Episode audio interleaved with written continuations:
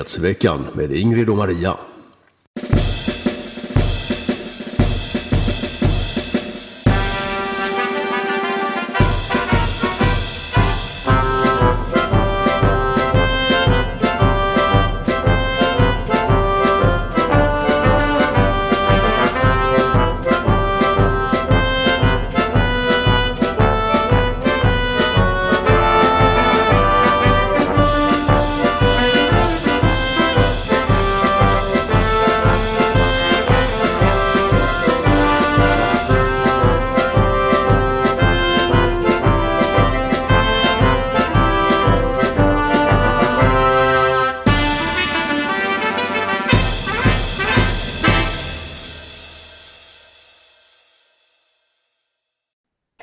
Allesammans och hjärtligt välkomna till nyhetsveckan nummer 207. Jag heter Ingrid Carlqvist och med mig som vanligt bästa vännen och kollegan Maria Salander.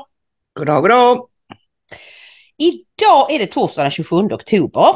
För ni vet ju att numera så kommer nyhetsveckan på torsdagar, inte på fredagar. Så är det. Programmet heter Den stora lögnen och vad är det då vi ser på bilden och vem är det som firar av lögnerna? Ja, eh, lögnen. Det är föga förvånande tror jag för våra lyssnare och tittare så är det fru Andersson, Magdalena i mitten, som lägger upp ett flatgarv medan Jimmie Åkesson och Ulf Kristersson ser lite konfunderade ut i bakgrunden. Ja, precis. Och vi ska berätta för er alldeles strax vad det är för en stor lögn hon nu har kommit med. Sen ska vi berätta för er att både vi, vår kanal och eh, kanalen Riks har blivit blåsta av Youtube eller av Sveriges Television. Det är inte riktigt utrett än, men det är en Nej. intressant historia som vi snart ska komma till. Och så ska vi prata om smutsig bomb Mm. är ju då, det, kom, det, har, det går ju rykten nu om att Ukraina håller på att tillverka en smutsig bomb som alltså är en konventionell bomb med radioaktivt material, inget kärnvapen. App, app, Men den kan göra skada. Vänta nu Ingrid, det är väl inte Ukraina som tillverkar den här smutsiga bomben, det är ju ryssarna såklart. uh, fast kanske inte ändå, och vi ska reda lite i detta i slutet av programmet. Mm. Mm. Och vi har också några Platina-sponsorer som vi vill tacka särskilt och det är Susi som skriver tack för att ni orkar.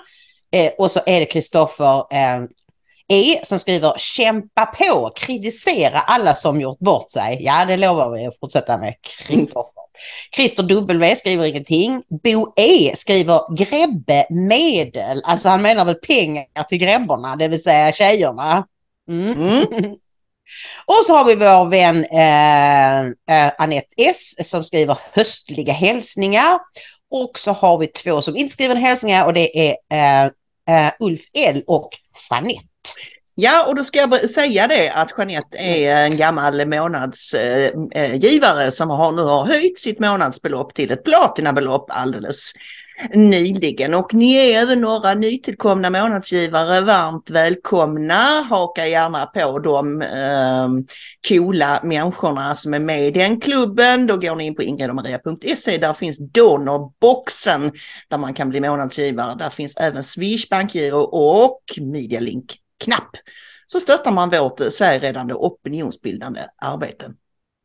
Ja, och vad man mer kan göra om man, när man har swishat färdigt eller donorboxat färdigt, Mm. eller om man helt enkelt inte har några pengar, då är, blir vi jätteglada om ni tummar upp programmet på YouTube, Mm. kommenterar det och delar det med andra. Och ni ska ju också veta att vi finns ju även på Rumble och Swebtube och de, de, de programmen når ni via vår hemsida ingridomaria.se.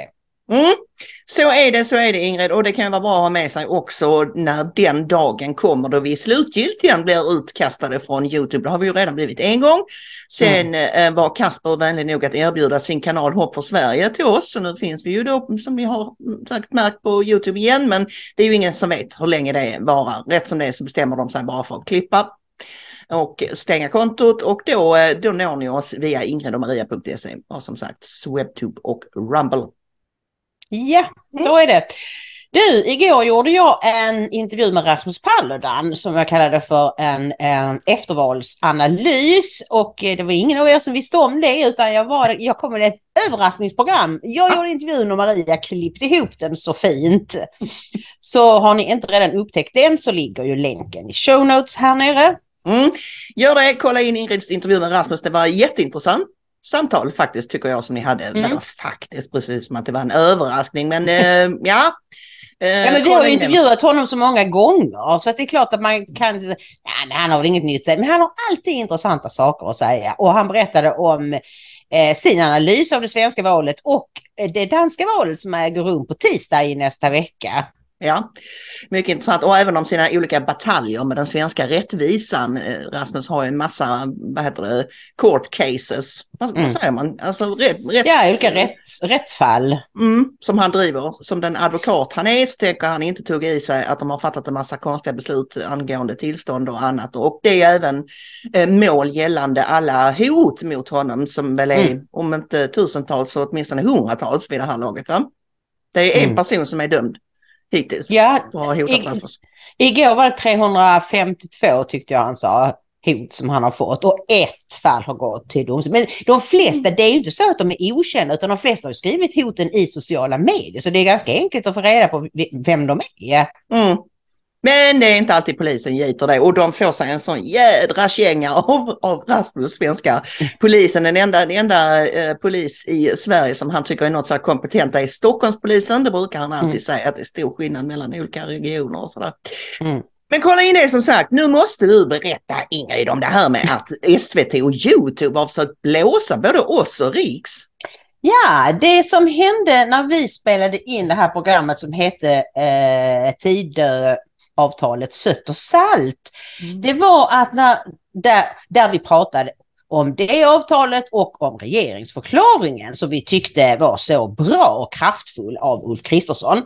Så när du hade klippt färdigt programmet och skulle lägga upp det för premiär på Youtube så fick vi en copyright strike. Och du och jag, blev desperat och ringde Kasper och fick hjälp. Och det märkligaste av allt detta Eh, det var då att det var SVT som hävdade att vi hade inkräktat på deras copyright. Men vi tog ju regeringsförklaringen från riksdagens hemsida. Så hur kunde SVT påstå att, det vi, att de hade copyright? Men Kasper löste ju det. Mm. Han löste det och vi ska visa ett eh, litet kort klipp här på hur han löste det. Han löste det betydligt bättre åt oss än, än, än Riks lyckades lösa mm. sin lilla fadäs. Yeah. Som jag också har Ska vi se det eh, klippet som vi har, vi har klippt ihop dem? Ja, vi kollar på det. Titanic-nationalismen, ja visst. Och naturligtvis, icke att förglömma, sossarnas behov av nya väljare. Ja, ja det är sant. Mm. Du har valt ut ett litet klipp ur Uffes eh, regeringsförklaring och jag tänkte att vi tittar på det nu. Det gör vi. Herr talman! Invandringen till Sverige har varit ohållbar. Resultatet har blivit ett farligt utanförskap bland många utrikesfödda, men också bland barn och ungdomar som är födda här i Sverige. Och eh, det blir ju alltid olika ämnen men den här veckan är det ju givet vilket ämnet det är och det är ju regeringsbildningen. Ja, och regeringsförklaringen. Just det, mm. precis. Vi fick ju en eh, statsminister här eh, i veckan och eh, Ulf, Ulf Kristersson läste upp sin regeringsförklaring i tisdags som ju då lägger grunden för eh, de kommande fyra åren. Hoppas han i alla fall. ja, vi får komma till det. Ja, precis. Och vi har tagit ut ett litet klipp här som vi tänkte inleda med. Ja, det är, det är ganska eh, hård ton här men jag tycker det är ja. väldigt bra att, att man eh, talar allvar nu, att det är mm. ingen lekstuga som under Morgan Johanssons tid. Ja, det blev ju minst sagt märkligt där. Eh, som ni ser så löste Kasper det för vår del genom att bara låta ljudet ligga kvar och lägga den här vignettbilden över. Man bara ser Uffe glimma till precis i början. Mm. Och det gick bra. Mm. Ljudet, men inte de rörliga bilderna. Men riksdag kommer ju inget klipp ju. Nej, precis. Och det är, ju- deras kommentarsfält är ju fullt med folk som säger ni visar ju inget klipp och jag vet inte, jag, alltså nu är det några dagar sedan jag tittade på det så att jag vet inte om de har gjort någonting nu. Nej, det har Men- men... inte för jag har spelat in detta idag. Ja, ja, ja, just det. Ja. Mm. ja, nej, och då var det så här att jag blev så rasande. Jag blev Mm. så trött på detta. Nu, vi vet ju att vi inte har tagit det från SVT. Ska vi bara tugga i oss att de påstår det? Nej, tänkte jag banne mig. Så på fredagen så ringde jag till riksdagen. Jag ringde först till riksdagsförvaltningens presstjänst som, som oh, hon lät helt chockad. Nej, vad konstigt. Nej men, du, nej, men jag kan inte svara på det. Du får ringa till riksdagsinformation. Så ringde jag till riksdagsinformation där de lät lika chockade och sa vi kan tyvärr inte svara på detta men jag ska ge dig numret till en projektledare på deras webb-tv. Mm. Och då kom jag fram till en väldigt trevlig kvinna, Hanna, eh, och jag förklarade hela saken för henne och sa, är det så att det är Sveriges Television som, som, som sänder, som alltså spelar in och sänder ut det här så att de har, nej absolut inte, sa hon. Det händer att de spelar in, men då har vi ett avtal med dem. Nej, vi spelar in nästan allt själva och det är ju vår copyright. Det är riksdagen som har copyright på detta.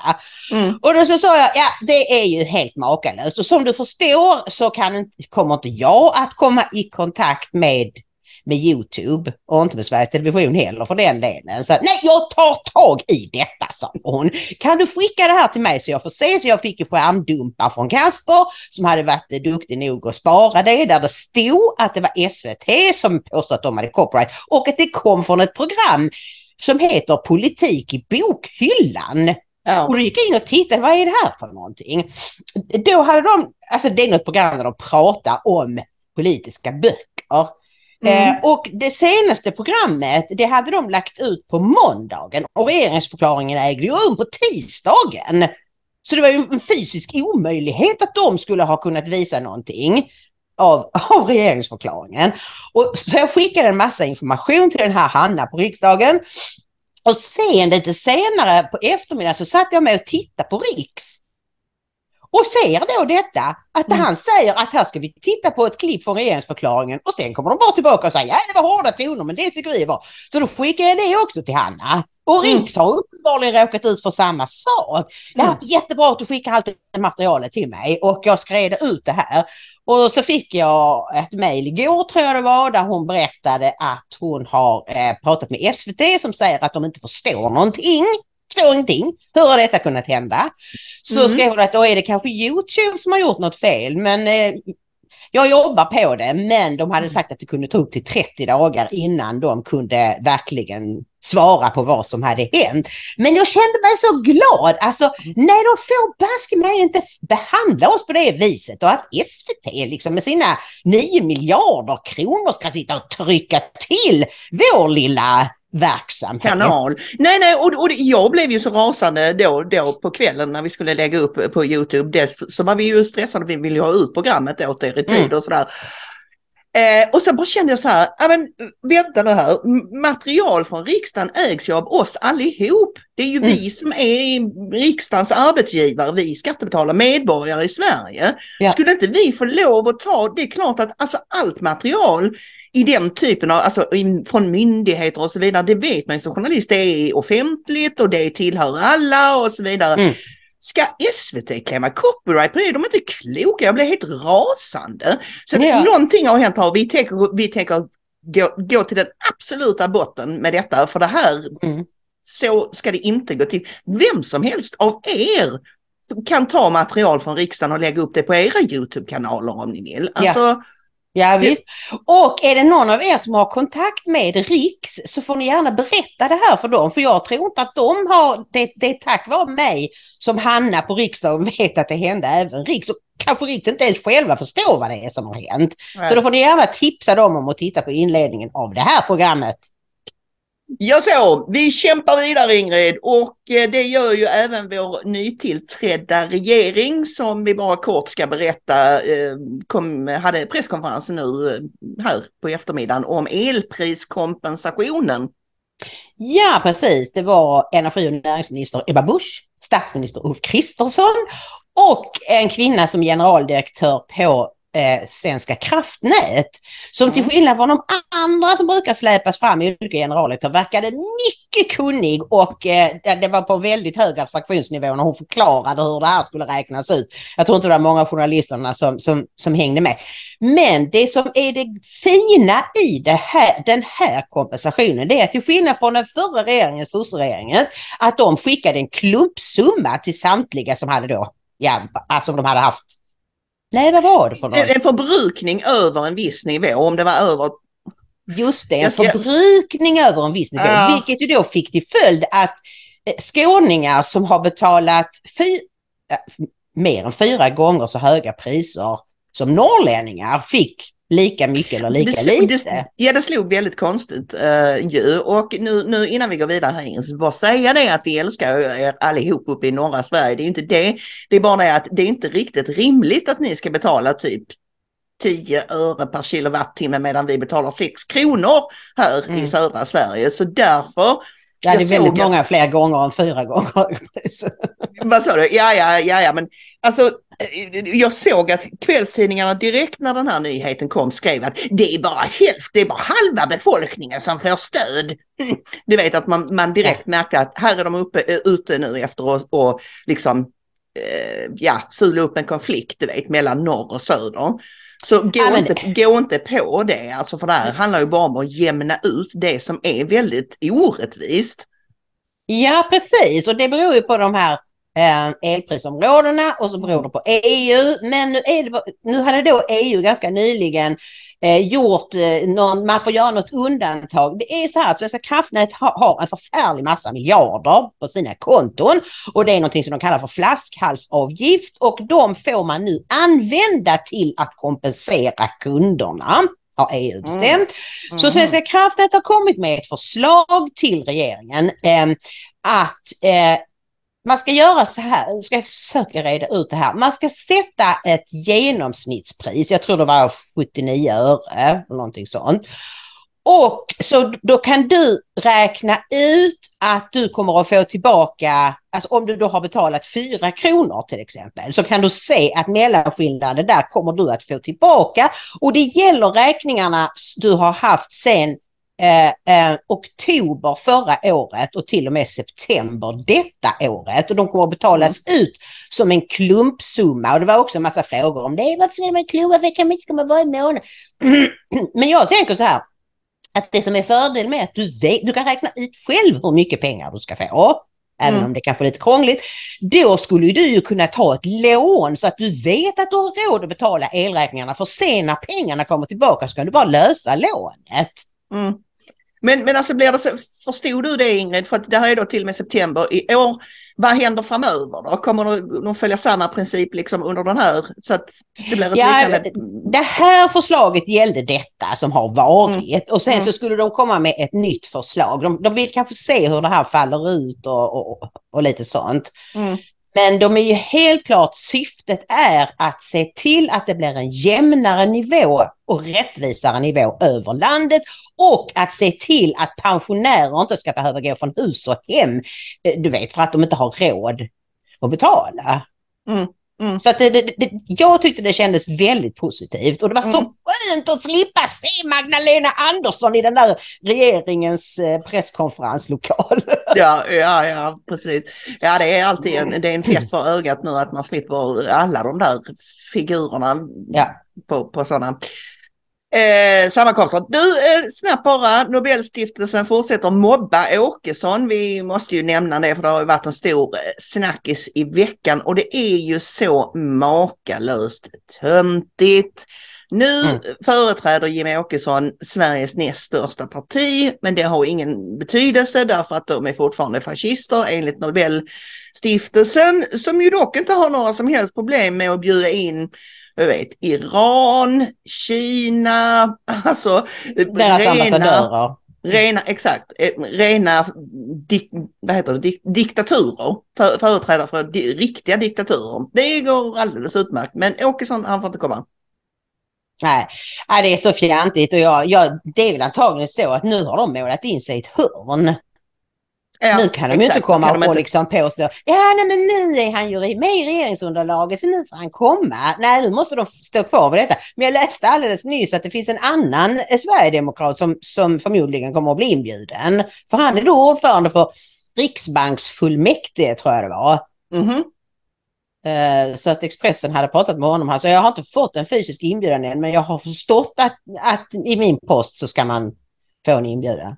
Men han var inte heller säker på att han skulle gå. Och Åkesson har ju sagt, hade jag fått inbjudan så hade jag bara kastat den. Mm, mm. Det är inte roligt att gå på en fest där, man eh, inte är välkommen, och sådär, sa han. Men ja, vi hade ju hoppats att det skulle trappas ner på tramset nu Mm. eh, Mm. framöver. Men helt sluttramsat är det uppenbarligen inte Nej. än.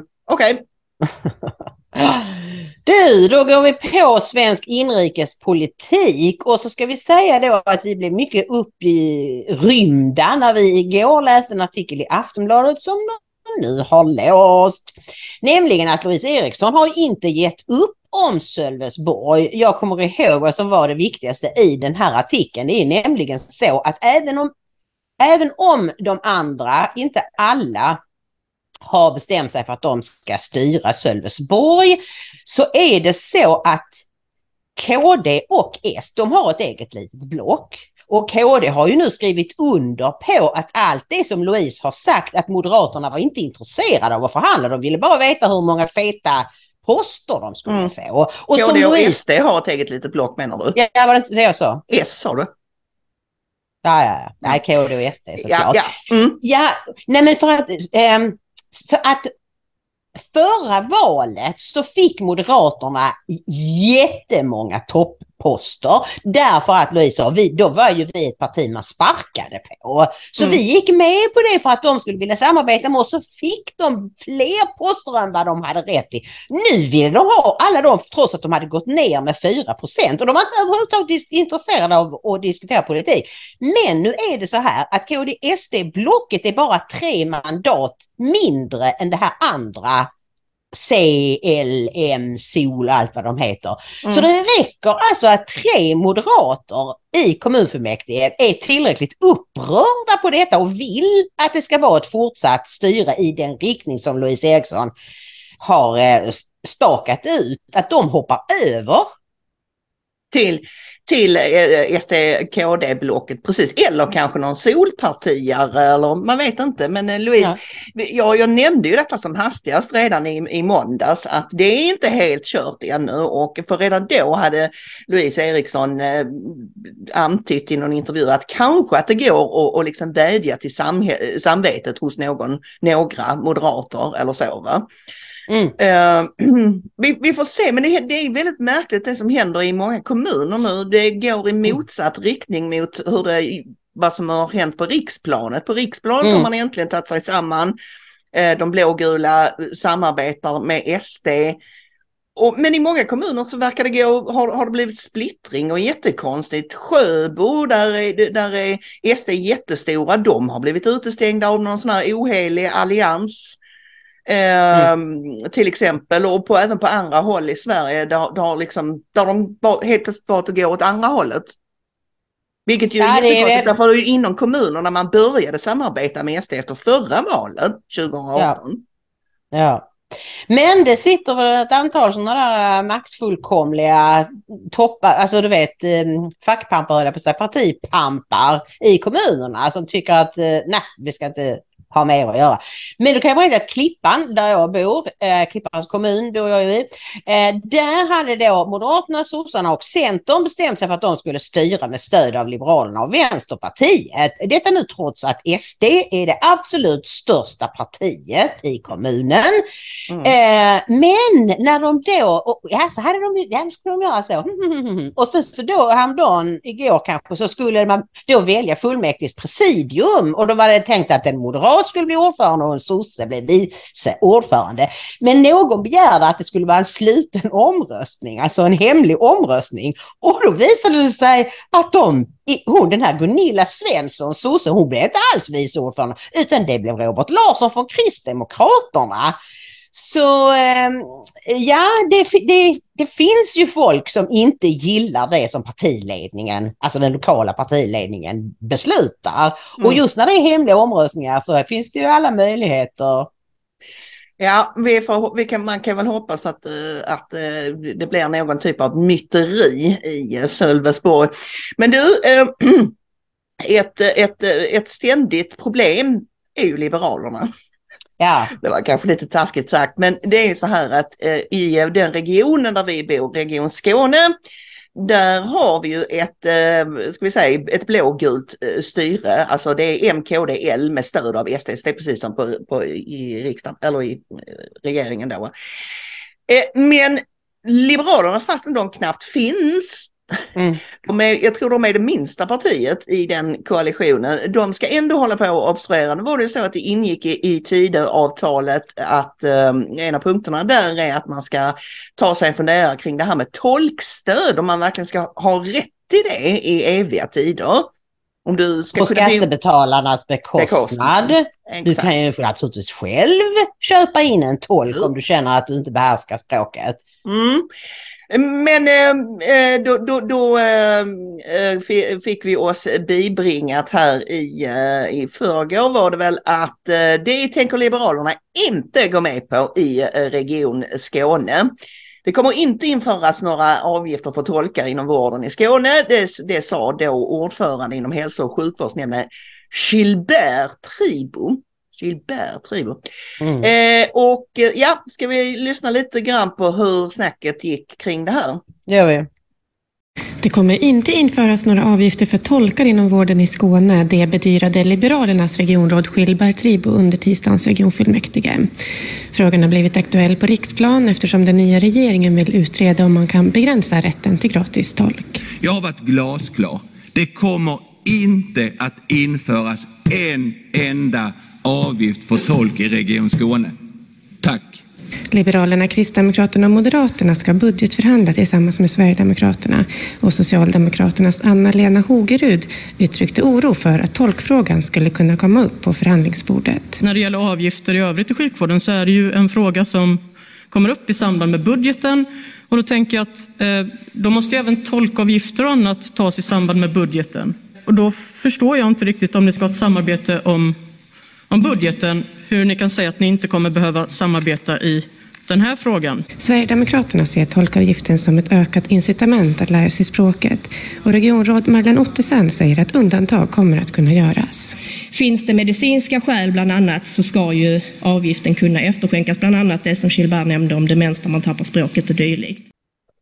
Ja, Alltså, jag- naturligtvis om det handlar om att man har blivit dement och tappat språket. Det är väl en helt annan Mm. femma Ingrid. Det är ju inte så ovanligt att om man är född i ett annat land och så blir man dement och då regred- regredierar man tillbaka och glömmer det här nya språket Mm. som man har lärt sig. Men det är ju inte det detta handlar om. Det här handlar ju om människor som har bott i Sverige i en herrans massa, massa år och inte har brytt sig om och någonsin lära sig svenska.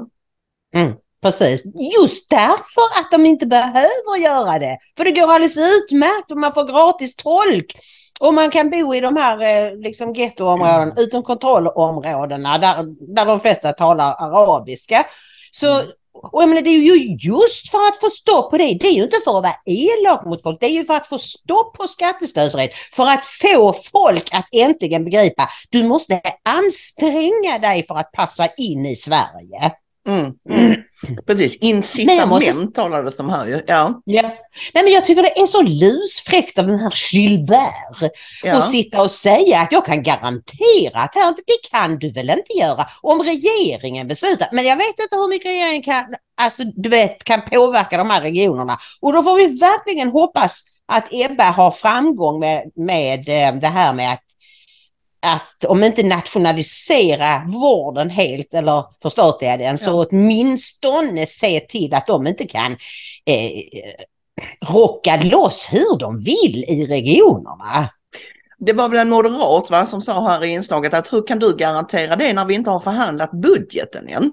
Hur Ja. kan han komma och, och ställa Därför ultimativa krav? jag är en god människa! Och jag har bestämt det nu. Ja. Mm, som sagt, det är läskigt med Liberalerna. Men vi, Ja, det är de. om en liten stund ska vi visa en liberal som faktiskt står på sig och det är Johan Persson. Mm.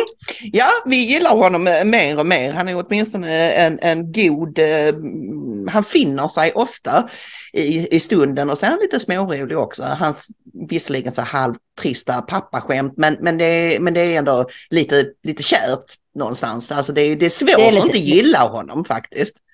Ja, det, det, det är väldigt svenskt. Ja, det är det. Han är en ja. väldigt svensk medelålders man och det är lite rart på något sätt att han tillåter sig att vara det. Jaha, ska vi Mm, nej, jag, vill, jag vill säga någonting om Johan Hakelius fantastiskt mm. eh, intressanta och visa krönika i Fokus mm. eh, som har rubriken Svenska rättssäkerheten kräver att jurister spelar dumma. Och jag tycker att det, han har så rätt i detta att så fort det nu kom det här Tidöavtalet så, så är det en massa jurister, nej det skulle hota rättssäkerheten, nej det går inte att göra. Och det, ja det, hemliga vittnen, det är fruktansvärt. Och i ja men det finns ju andra länder som har gjort det, ja men det visar att man väldigt sällan använder det. Ja, de kanske inte har den utveckling vi har. Men så jag vill bara tipsa om den här att, eh, att det, är, det, det, är så intressant att de låtsas vara dummare. Kanske mm. i, eh, i egen vinning. Alltså, mm. De vill ha så många klienter som möjligt. Som vi var inne på i, må i måndags, apropå då asyljurister, så har ju de ett uttalat eh, motiv att mm. liksom, motarbeta alla, eh, alla förändringar i restriktiv riktning vad det gäller migration. Men nu går vi vidare mm. till den stora lögnen. Berätta, ja. vad, vad är det som händer Ingrid?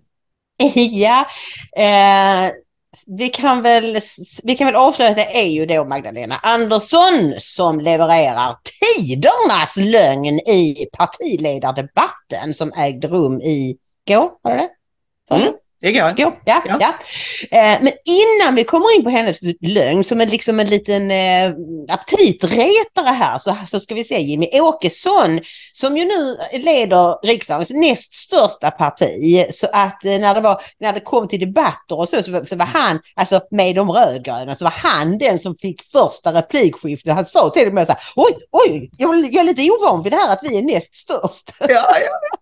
ja och han, han kom med ett mycket, mycket bra anförande här och inledningsvis om ni undrar, för vi kommer in lite sådär mitt i handlingen, så har han precis pratat om Ukraina och att vi måste stötta Ukraina och att men att det här kriget eh, ju tär på Europas och Sveriges ekonomi väldigt mycket. Det är det som är liksom förspelet mm. till det han säger här i klippet.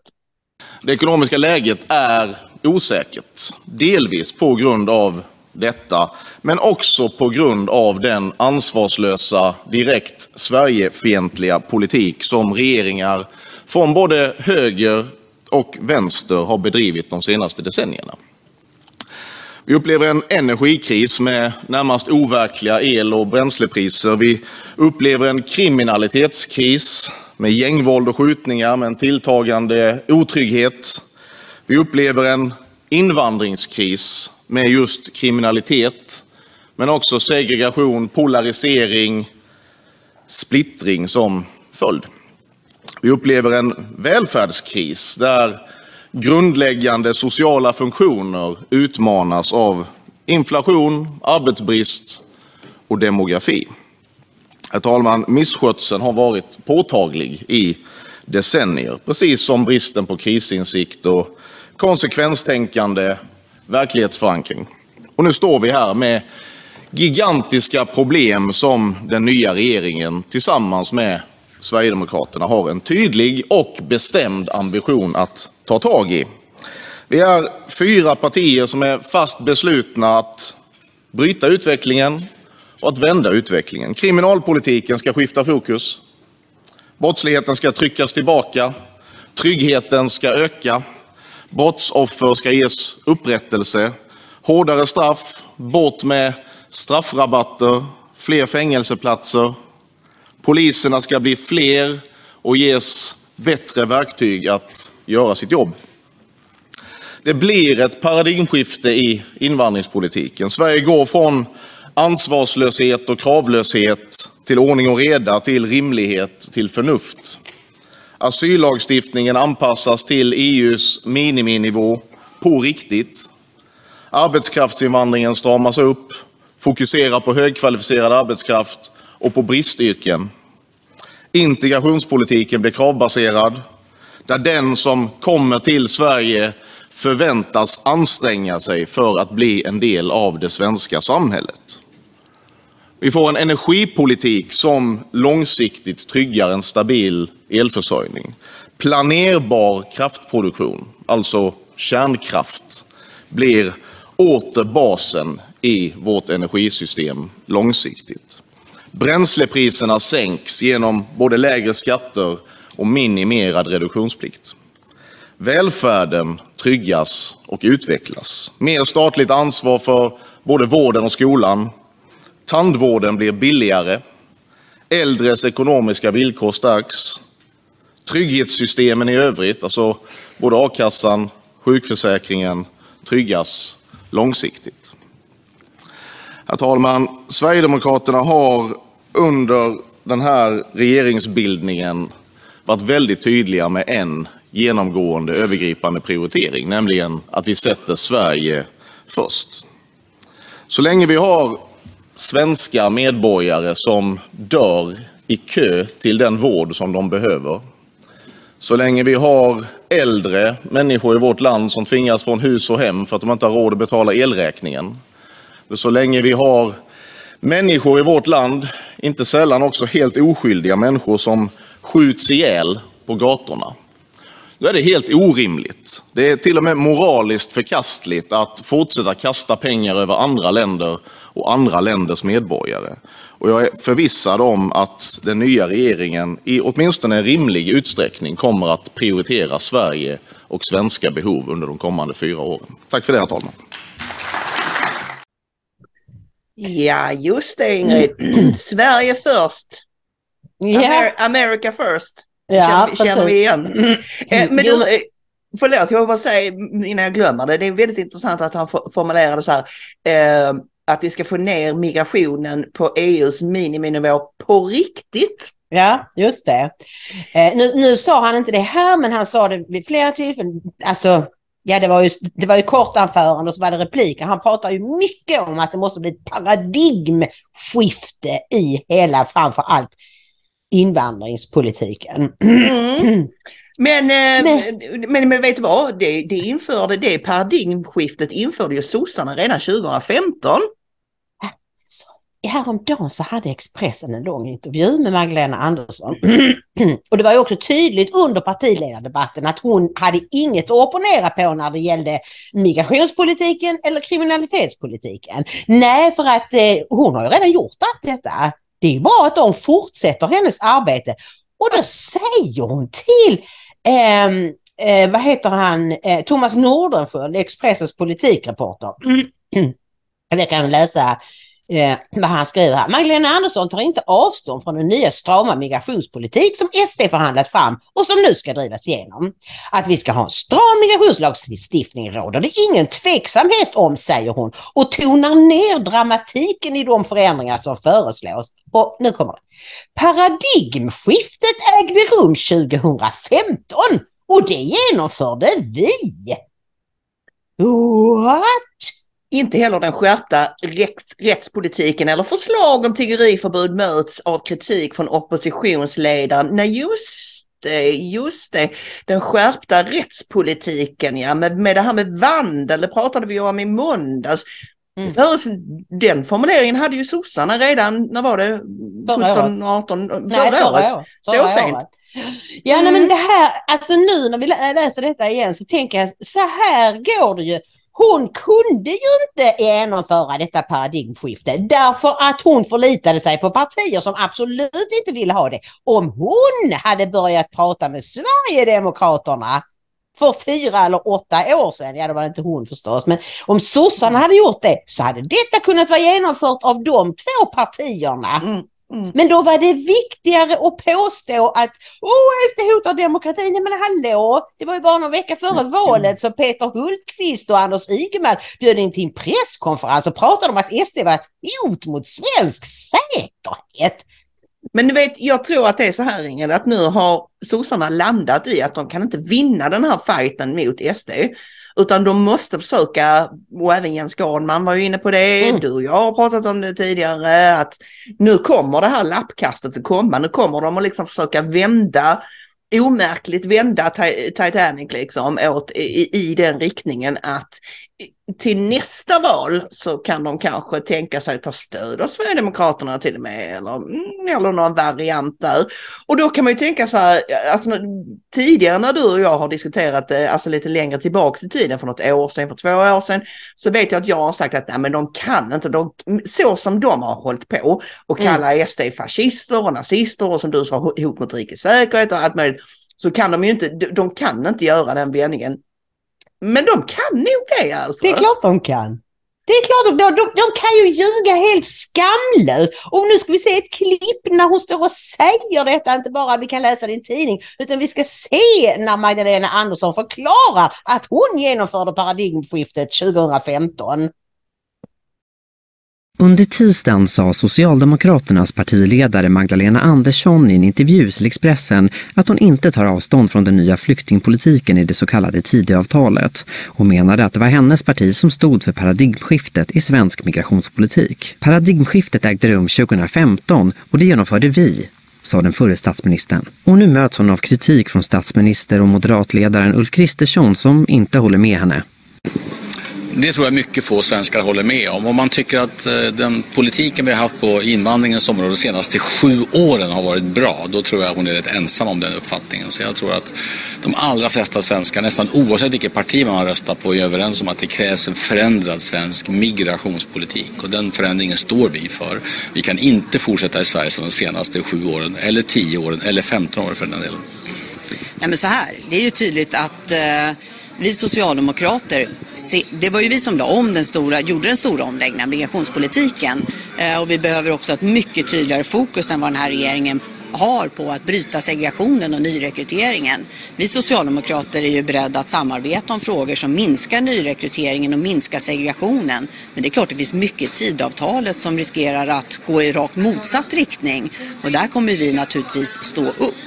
Och det gäller ju också brottsligheten. Vi har ju där under de senaste åren lagt om brottspolitiken, skärpt straffen eh, och vi tycker att det behöver fortsätta eh, för att vi ska få ner brottsligheten. Men det finns ju också många frågor i tidavtalet som riskerar att vara direkt kontraproduktiva för att minska brottsligheten. De kommer vi naturligtvis gå emot och, eh, och granska.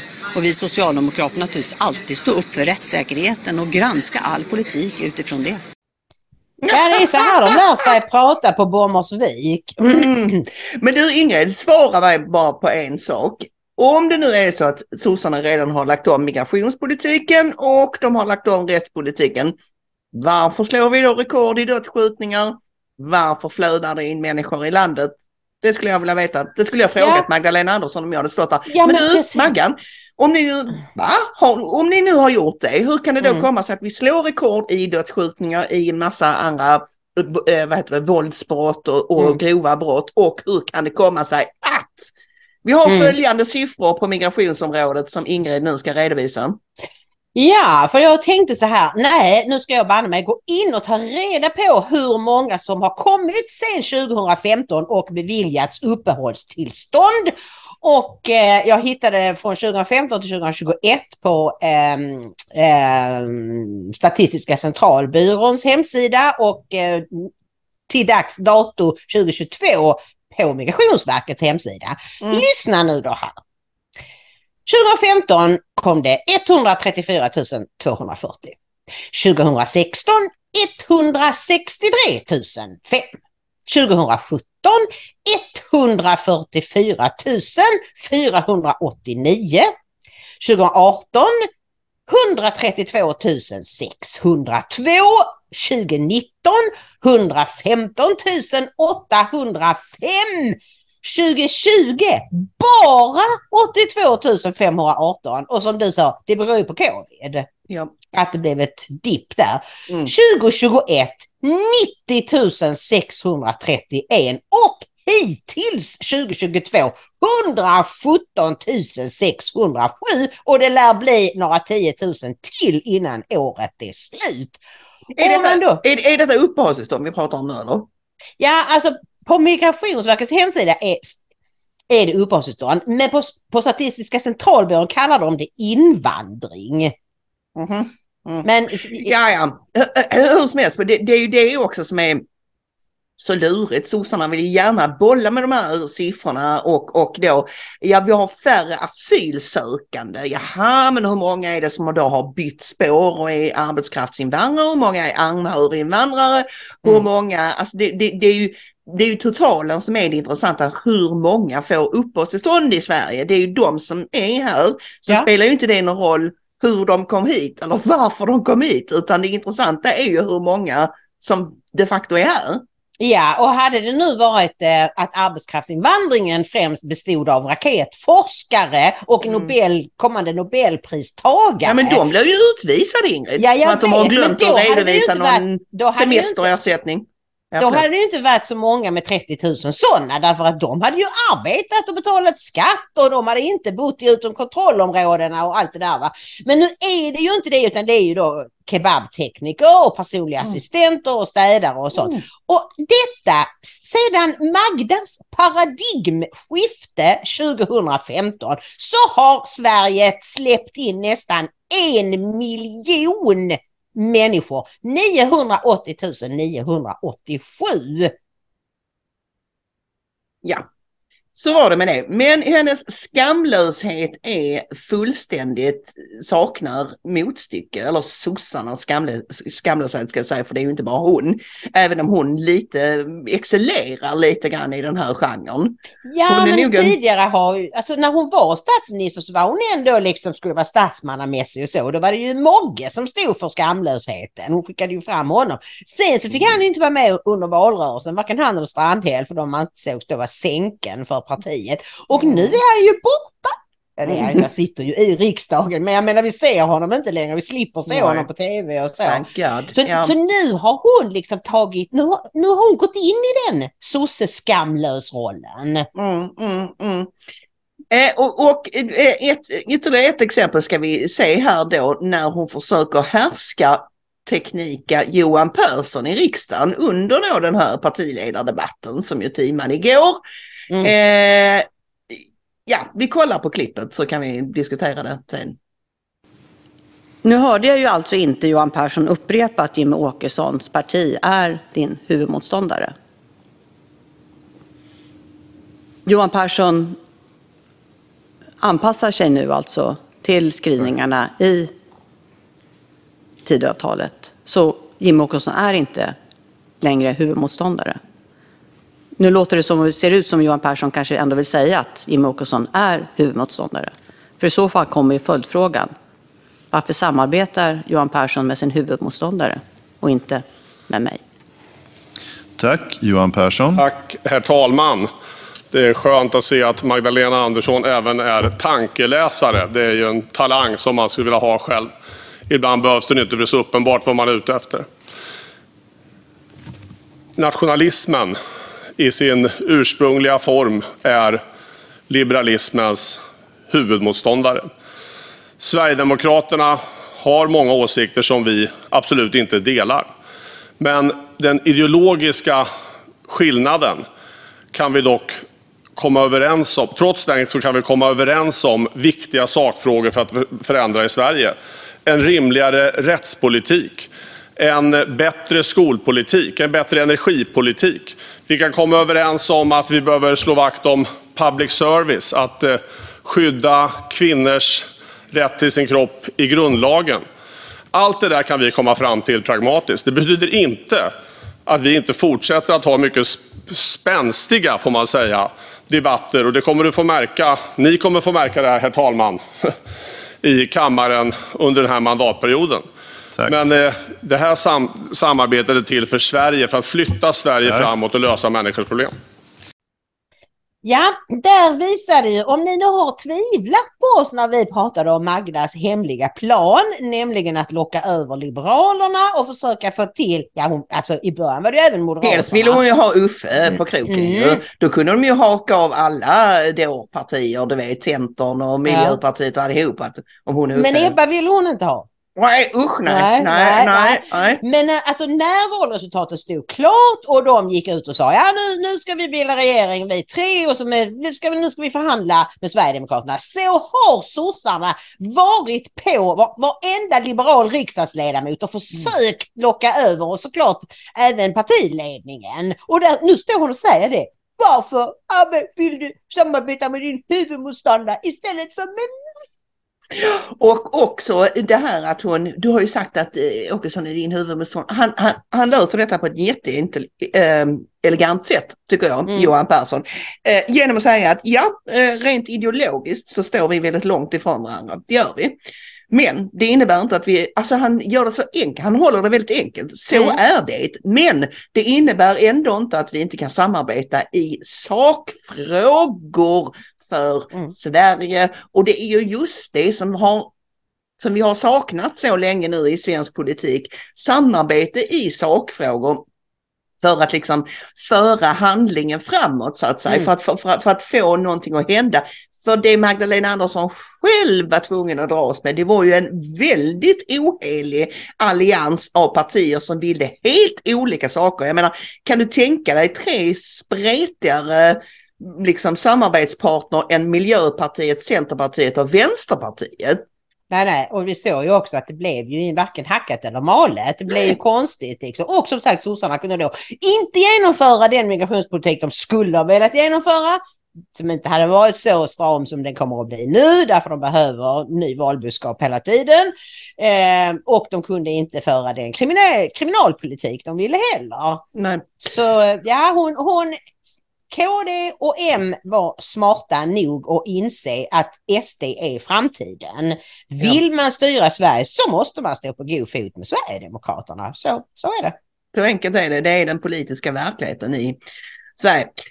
Vi ska ta en liten... Vi får ju inte missa gråt och gnist, gråt och tandagnisslan på Migrationsverket. Jösses höll jag på att glömma den. Nej, den får vi inte missa för det var, eh, vi pratade ju så sent som i måndags om att det här med liberala tårar eller vänstertårar smakar så himla gott. Och mm. nu blev vi varse igår ett bölande som var både patetiskt och samtidigt ganska underhållande. Det handlar nämligen om aktivistiska tjänstemän på Migrationsverket, Ingrid. Ja, där har de då ett intranät som de vill ha på alla större företag och myndigheter. Eh, och då, har, då hade då generaldirektören Mikael Ribbenvik skrivit ett inlägg om hur tider avtalet kan komma att påverka myndighetens arbete. Det är kraftiga förändringar som kommer att få stor påverkan på myndigheten, vårt uppdrag och hela migrationsområdet. Vi har påbörjat arbetet med att gå igenom punkterna i avtalet för att analysera vad de innebär. Alltså vad innebär de för hur de ska utföra sitt arbete? Men dessa aktivistiska medarbetare på Migrationsverket börjar då använda kommentarsfältet där i intranätet för att säga då vill bara gråta. Nej, jag vill ha min pension nu. Jag kan inte arbeta så här. Var tog empati, solidaritet och medmänsklighet vägen? Hur ska vi utföra vårt uppdrag i framtiden? Jag har informerat min teamledare att jag kommer att tidigare lägga, lägga min, min pensionering. Tidavtalet är långt ifrån min personliga värdegrund. Men nu är det ju då, för det första, det är två grejer som jag tycker är intressanta här Ingrid. För det första att tror de att deras personliga värdegrund är intressant i deras liksom, yrkesutövning? De ja, ska bara exekvera det nej. som sittande regering och riksdag har nej, bestämt, ingenting nej, annat. Nej. Det var så Axel Oxenstierna byggde vår byråkrati. Att mm. eh, med eh, eh, oväldiga tjänstemän som, mm. som med, med kompetens och, eh, och eh, integritet utför det som makten ber myndigheten om att göra eller mm. uppdrar mm. åt myndigheten att göra. Mm. Och det gör vi ju i Sverige genom regleringsbrev till myndigheterna. Så varje regering en gång om året skickar ut regleringsbrev. Nu ska ni göra så här och sen är det upp till er att sköta det. Och Nej, här, de här aktivistmänniskorna, alltså de har ju sökt sig till Migrationsverket för att de vill dela ut så många uppehållstillstånd som möjligt. Och så länge hela den här woke-grejen har rått i Sverige, där ingen vågade säga emot de här gaphalsarna och journalisterna, Nej. så har de ju fått för, de har, de har fått helt fel. de kanske aldrig har förstått Axel Oxenstiernas principer. Eller så har de liksom fått för sig att det viktigaste här är nu att se till att så många som möjligt kommer till Sverige. Om det kommer en regering som säger tvärtom, då kan jag ju inte uppföra mitt, mitt uppdrag som är det goda. Mm. En total eh, missuppfattning av uppgiften då således som du är satt att eh, utföra. Det är det ena då som, som jag noterar och det andra Ingrid. Men har de inte märkt att paradigmskiftet skedde ju redan 2015? Just det! Touché, det var bra Maria! Just det! Aj, aj, aj, stackars personal på MIG-verket. Nej, låt, låt, oh, låt oss vid Gud hoppas att den blågula regeringen kan rensa lite grann på myndigheterna så vi blir av med sådana här galna aktivister. Nu är det så här Maria, det jobbar 5000 personer på Migrationsverket men när Tidöavtalet slår igenom i politiken så behövs det inte mer än ett par hundra.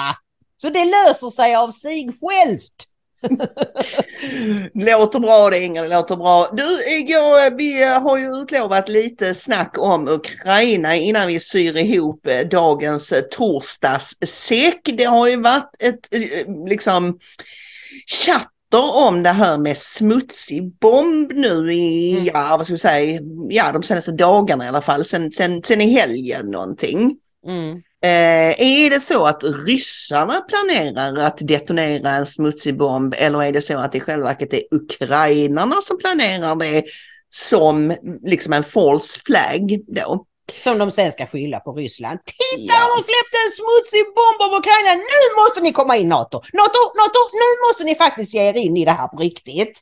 Då kan man konstatera två saker. Ett, eh, NATO-sidan har sedan länge varit väldigt tydliga med att vi kommer inte att blanda oss i det här eh, så länge med liksom boots on the ground, så länge man bara använder konventionella vapen. En smutsig mm. bomb är ju då som en slags mellanting mellan konventionella vapen och kärnvapen. Det är en vanlig bomb fast den ut den strålar, vad heter det, den utstrålar. Radioaktiv. Den är radioaktiv, precis. Men den, den är inte riktigt uh, lika förödande som ett uh, traditionellt kärnvapen.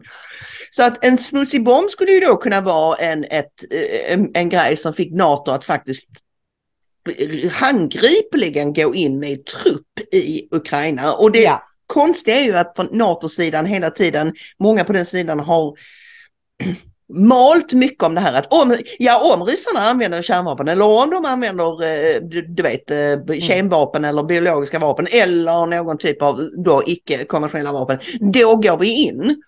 Mm. Och då kan man ju tänka så här, okej, okay, Um, ehm, om vi nu ponerar att det är så som vissa av våra källor uppger att man börjar bli lite desperat på den ukrainska sidan, antalet soldater börjar tryta, pengarna börjar tryta, mm, ja, äh, allt möjligt. Det börjar bli tufft. Då kan man ju nästan se det som ett slags inbjudningskort att genomföra en sån här false flag för att få in NATO i handlingen.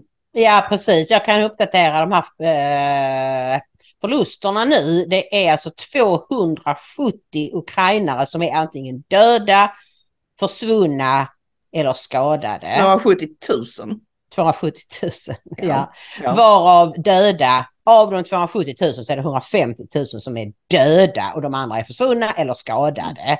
Eh, och fåglarna, mina hemliga källor inom underrättelse och säkerhetsvärlden, säger att NATO är ju redan med på det sättet att de är rådgivande och de har underrättelsefolk på plats och de har eh, folk som sköter, du vet det, de har fått sådana här HIMARS, artilleriradar och elektronisk övervakning och allt möjligt. Men som du sa, boots on the ground har de sagt att det ska de inte gå in med. För det är ju också så här Maria, ryssarna är dö bra på krig. Ja, det sa Gonzalo Lira häromdagen i en av sina videor på sin nya kanal. Man ska inte glömma det. Ryssarna är jäkla sega, alltså de kan det här med krig. Ja, det gick Ja. väl måttligt bra i Afghanistan kan man konstatera. Men Ja, men sedan dess Mm. så har, har det ju gått väldigt mycket bättre för dem i Syrien Mm. och eh, på lite olika ställen. Eh, medan amerikanerna, ju, de har ju aldrig utkämpat ett krig på sin egen mark, förutom inbördeskriget. Eh, och de är ju vana vid att bara kunna gå in och flygbomba sönder Irak och vad det nu är för några länder som de har lagt under sig. Och sen kan de sätta boots on the ground när, när Mm. det inte är, finns något motstånd längre. Men jag Mm. menar för det första har ju ryssarna ett luftvärn så den, den taktiken kan de ju inte tro att de kan slå ut hela Moskva på en vecka. Eh, men som sagt, varför skulle de då, då göra detta? Jo, det är ju som sagt för att försöka få med NATO. Och du sa ju att du hade hört att det kan vara till och med så att Zelensky inte ens vet om att de håller på att försöka tillverka en sån här smutsig bomb. Eller Ja. att den, den verkar redan finnas. Så, så, så tolkar jag fåglarna. De vet mer än de säger, men jag tolkade det som att den finns redan. Den existerar, denna smutsiga bomb. Ja, alltså det var Alex Christoforou som har, han har gjort flera videor om detta i, i veckan där han eh, menade på att alltså hans tolkning av läget var då att det här att Rysslands försvarsminister Sergej Shoigu att han har ringt runt till försvar, andra försvarsministrar i olika länder, eh, Storbritannien, Frankrike, Turkiet och USA och varnat för den här smutsiga bomben och att ryssarna säger sig ha underrättelseinformation om att Ukraina planerar åtgärder för att eskalera konflikten då va? En, en sån här, eh, eh, vad heter det, false flag.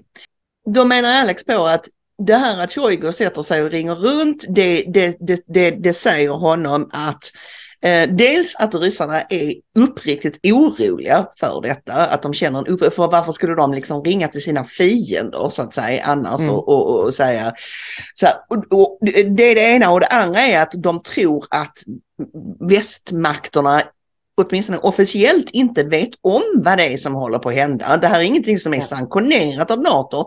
Och enligt Alex Christoforou så kan det till och med vara så att inte ens Zelensky känner till det. Utan det kan Mm. vara som han kallade eh, rogue elements inom Ukraina. Mm.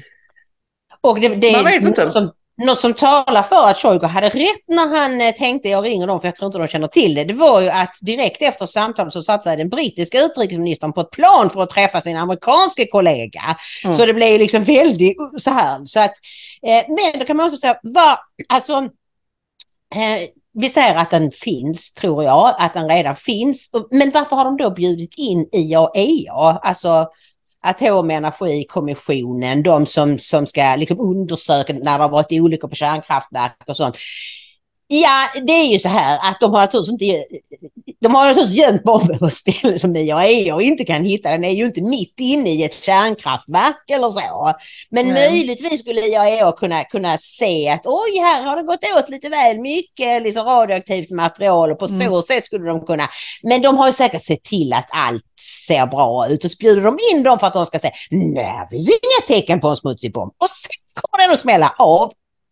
Antingen i Tjernobyl, för det är ju redan kontaminerat, eller i en stad som heter Nikolajev och den är på ukrainsk mark, men den anses vara en rysk stad, alltså många rysktalande som bor där. Så där kan de också tänka sig att smälla av den för att göra slut på lite ryska ukrainare. Ja, vi, vi får se, alltså det, det, det, det, finns ju vissa, vissa saker som har börjat och nu under denna veckan börjat peka i den riktningen att man kanske är lite mer intresserade av fredsavtal i västvärlden.